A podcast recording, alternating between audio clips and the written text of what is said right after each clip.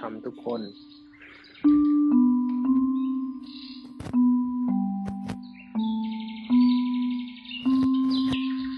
รู้เรื่องบ้างไหม วันนี้เป็นหัวข้อของสมาธิฝ่ายที่จะมาเคยพูดเมื่อครั้งที่แล้ว เรื่องสมาธิเรื่องสัมปชัญญะมาเปิดทบทวน จริง ๆ มันไม่ต้องเอาอะไรเพิ่มแล้วนะเอาไปฟังใหม่ เอาไปทำความเข้าใจเพิ่ม เวลาพูดเรื่องภาวนา เวลาพูดเรื่องหลักการพวกนี้ หรือตัวอารมณ์ภาวนาพวกเนี้ยมันจะเหมือนกับที่เราเคยฟังคำของหลวงพ่อเทียนนะ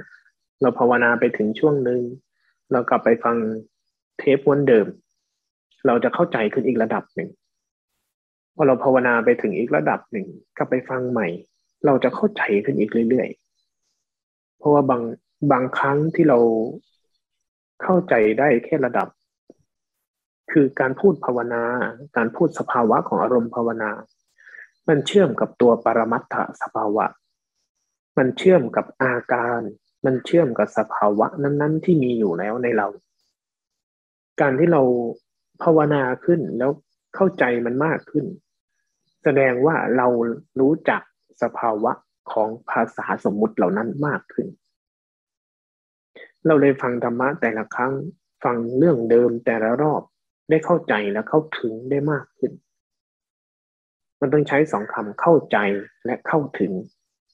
ในในกระบวนการภาวนาเขาจึงมีคำหนึ่งว่า ภาวนาต้องประจักษ์แจ้งคำว่าประจักษ์แจ้งนะคือการที่เราสัมผัสสภาวะของสิ่งที่เขาสื่อเหล่านั้นเอาทิ้งไว้ได้ ต่อให้เราเข้าใจทางมันสมองเข้าใจทางกระบวนการคิดเข้าใจทางภาพรวม แต่ถ้าเราไม่รู้จักอาการ ไม่ประสบพบเจอไม่ประจักษ์แจ้งต่ออาการเหล่านั้นด้วยตัวเราเอง กระบวนการเป็นไปภายในของเรานะ่ะ มันจะยังติดติดขัดขัดอยู่เสมอ มันจะยังเดินต่อไม่ได้ มันจะยังไม่ลึกซึ้งในเรื่องนั้นๆ เมื่อใดก็ตามที่เราภาวนาไป เราไปเจอสภาวะเหล่านั้นอย่างเช่นสภาวะที่เราคุยกันง่าย สภาวะของความคิด อ้าวจิตมันคิด สภาวะของความง่วง สภาวะของ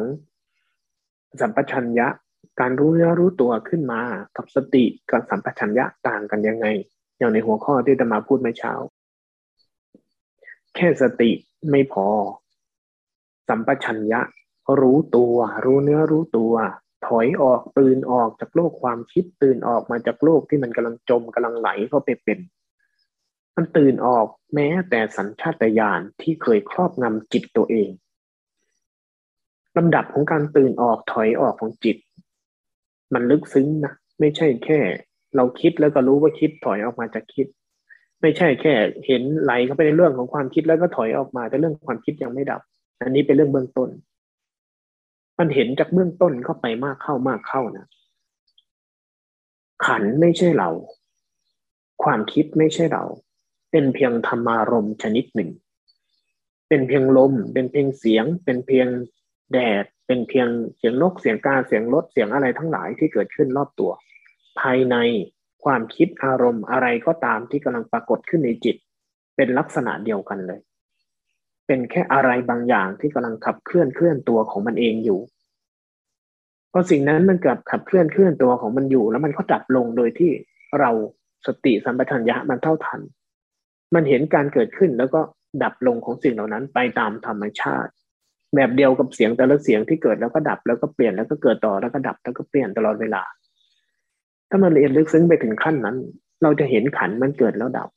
เห็นความคิดเห็นอารมณ์เห็นอะไรทั้งหลายภายในใจที่มันเคยสืบทอดยืดยาวมา เป็นแค่ธรรมชาติอย่างหนึ่งที่เกิดแล้วไหลผ่านแล้วดับลงเกิดไหลผ่านแล้วดับลง เห็นมากเข้ามันจะเห็นแม้ตั้งแต่ เวลาสิ่งเหล่านี้ดับลงไป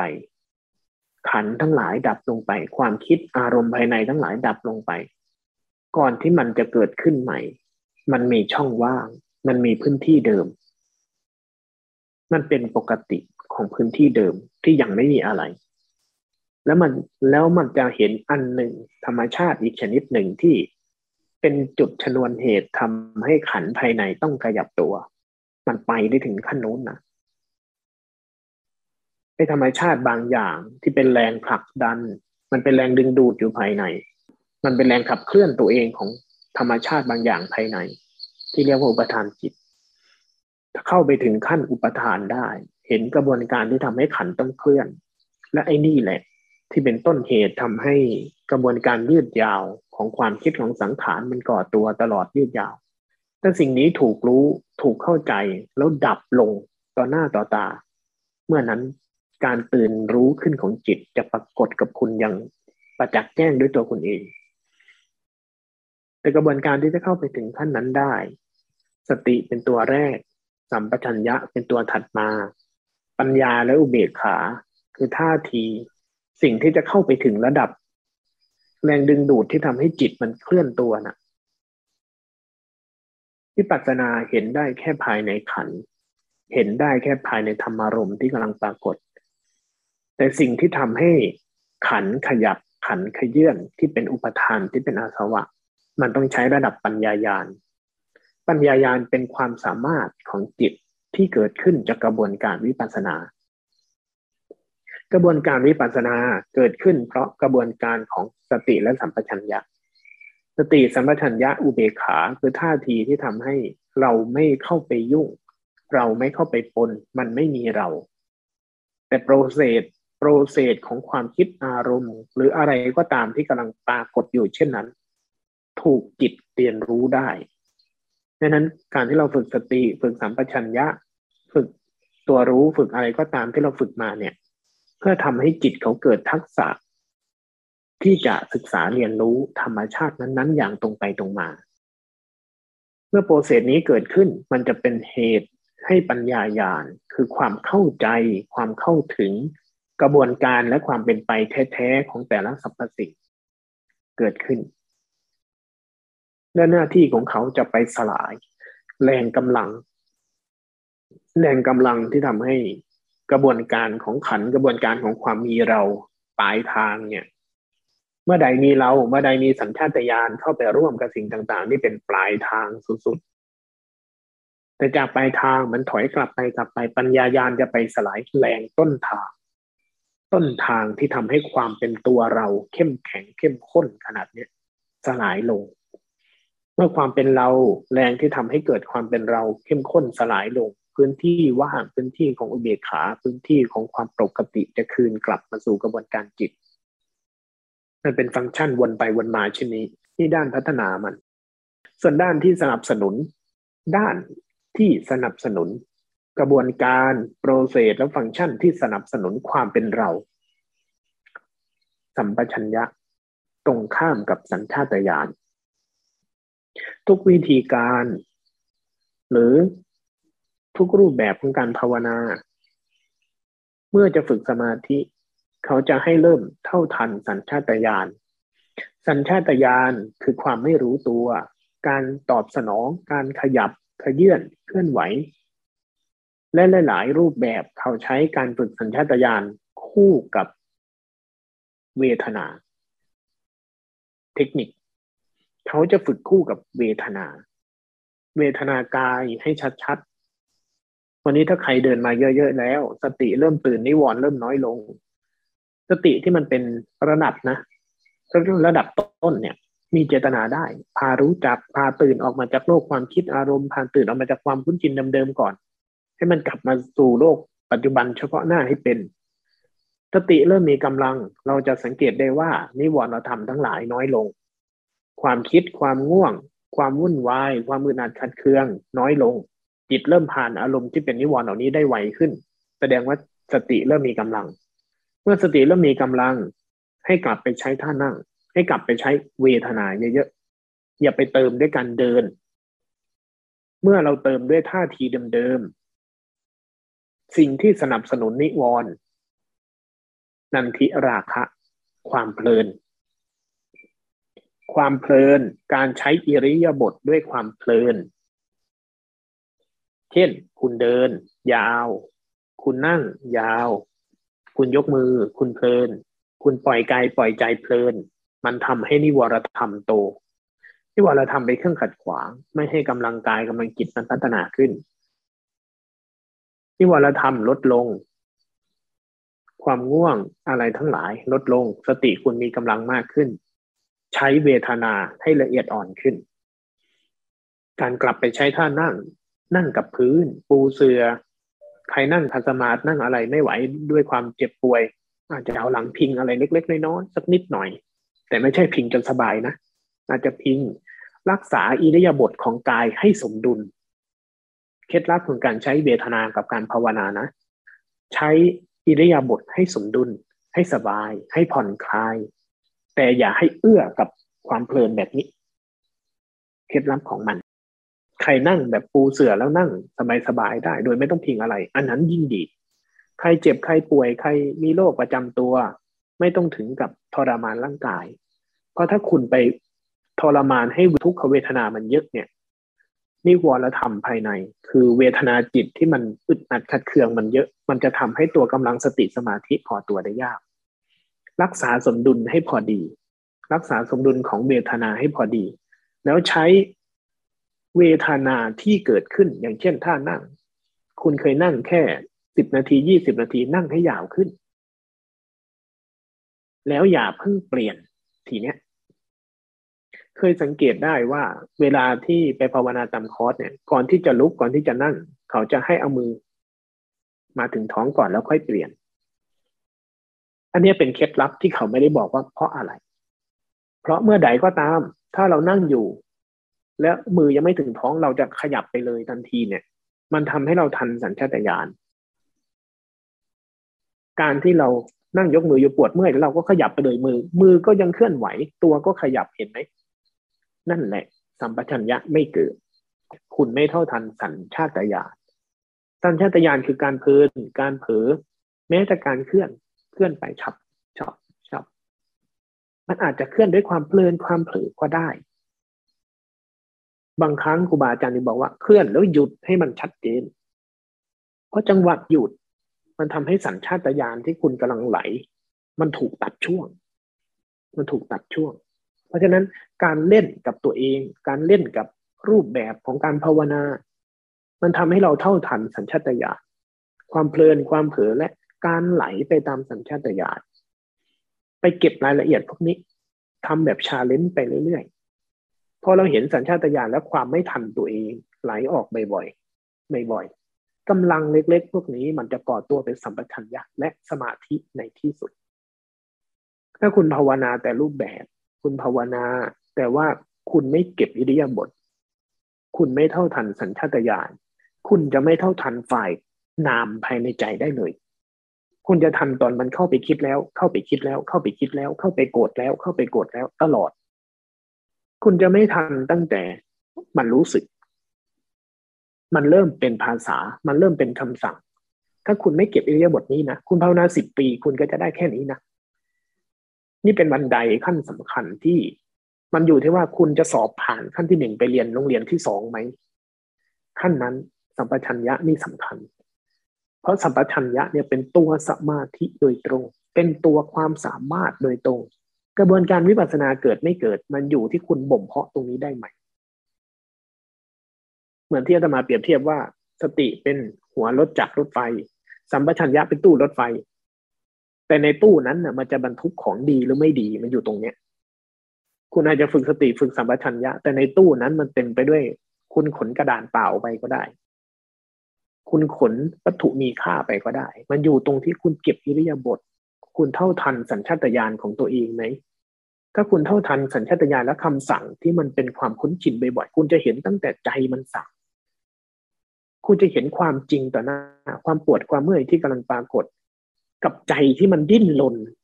ดิ้นรนตอบสนองต่อไอ้ความปวดความเมื่อยนี้ มันอยากเปลี่ยนมันอยากขยับ อาการจริงมันอาจจะไม่ได้เจ็บได้ปวดเท่าใจมันรู้สึก คุณจะแยกออกในความเป็นรูปเป็นนามแท้ๆความเป็นรูปเป็นนามจริง ๆ คุณจะต้องประจักษ์แจ้งก่อนดังนั้นอิริยาบถเวทนา กับความเป็นรูปเป็นนาม กายแท้ๆ ความปวดความเมื่อยแท้ๆ ความอยากแท้ๆ ความหิวแท้ๆ ความต้องการเข้าห้องน้ำที่ร่างกายมันบอกแท้ๆ กับใจคุณที่มันกำลังผสมลงกับอาการเหล่านั้น ถ้าคุณไม่ทันตัวนี้มันจะไปก้อนเดียวกัน แล้วเกิดกลายเป็นพฤติกรรมแห่งการลงมือทำทันที แต่ถ้าคุณชัดเจนอยู่ตรงนี้ค่อยๆ ยังไม่รีบตอบสนอง ยังนั่งดูมันอยู่อาการแท้ๆ ที่กายเขาสะท้อนข้อมูลจริง ๆ แบบเรียลไทม์ออกมาเลย กับใจคุณที่มันแปลสัญญาณเป็นอะไรไปแล้วเนี่ย มันจะถูกแยกจากกันว่า อันไหนจริงแค่ไหน ใจโวยวายใจกำลังสร้างซ้อนความจริงเนี่ยแค่ไหน ความเป็นรูปเป็นนามแท้ๆจะปรากฏขึ้นมาเผยกับคุณเรื่อยๆเพราะฉะนั้นอิริยาบถแล้วก็สัญชาตญาณกับเวทนา การรู้เนื้อรู้ตัวแล้วก็เท่าทันไปเรื่อยๆแล้วก็เล่นดู ยังไม่รีบตอบสนองบ่อยๆ บ่อยๆ นี่คือผ่านรูปแบบ ส่วนนอกรูปแบบ อะไรก็ตามที่เราทำไปตามความคุ้นชินทั้งหลาย นั่นคือจังหวะของความที่เรียกว่าไม่รู้ตัว จังหวะที่ทำแล้วไม่รู้ตัว ให้ตระหนักขึ้น ใช้คำว่าตระหนักนะเพราะถ้าไม่ตระหนักคุณจะละแวงตระหนักแสดงว่ามันเกิดก่อน สัญชาตญาณทั้งหลายในชีวิตประจำวันมันจะเกิดก่อน ทีนี้คุณเปลี่ยนจากการเกิดก่อนแล้วผ่านเลย มาเป็นตระหนักรู้ต่อเขาต่อพฤติกรรมนั้น ๆ เปลี่ยนนิดเดียว ในเรื่องเนี้ย คุณคืออ่าวินัยของพระนะวินัยที่เป็นทุกกฎทุกกฎทุกกฎทั้งหมดการกินการขับการถ่ายการนั่นการนี่ยับเลยนะละเอียดยับเลยอาตมาเคยยกตัวอย่างอยู่บ่อยๆอย่างเช่นเรื่องถมน้ำลายเนี่ยถมน้ำลายลงของเขียว เป็นอาบัติของพระ หรือกินข้าว ช้อนกระทบบาทเรื่องเล็กๆน้อยๆกลางล่มถอดรองเท้าอะไรทั้งหลาย เอามือไปขีดดินก็เป็นอาบัติได้ ทั้งหมดที่เป็นทุกกฎเล็ก ๆ น้อยๆเขาทำให้พระทำให้วินัยข้อตัวนี้ ให้เราฝึกการเท่าทันสัญชาตญาณที่เป็นความกำเริบตามความคุ้นชินเท่านั้นเลยทนน้ำลายอาตมาฝึกเดือนหนึ่ง กว่าที่ทุกครั้งที่มันจะทนน้ำลายอาตมารู้ตั้งแต่มันจะมีอาการแล้ว ใช้เวลาเดือนหนึ่งสำหรับเรื่องเดียว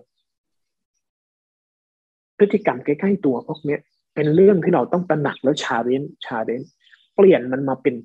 จากที่มันเป็นปุ๋ยย่อยสลายไปตามกระบวนการ พวกนั้นเปลี่ยนมันมาเป็นปุ๋ยแห่งปัญญายาน เปลี่ยนมันมาเป็นปุ๋ยแห่งสัมปชัญญะในเรา จากเดิมทีมันเป็นปุ๋ยแห่งอวิชชา เปลี่ยนมาเป็นปุ๋ยแห่งวิชาแห่งปัญญายานตัวเองให้ได้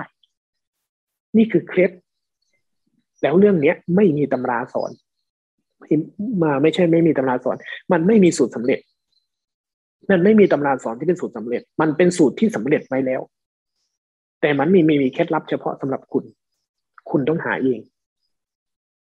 มันไม่มีสูตรสำเร็จมาให้คุณเท่านั้น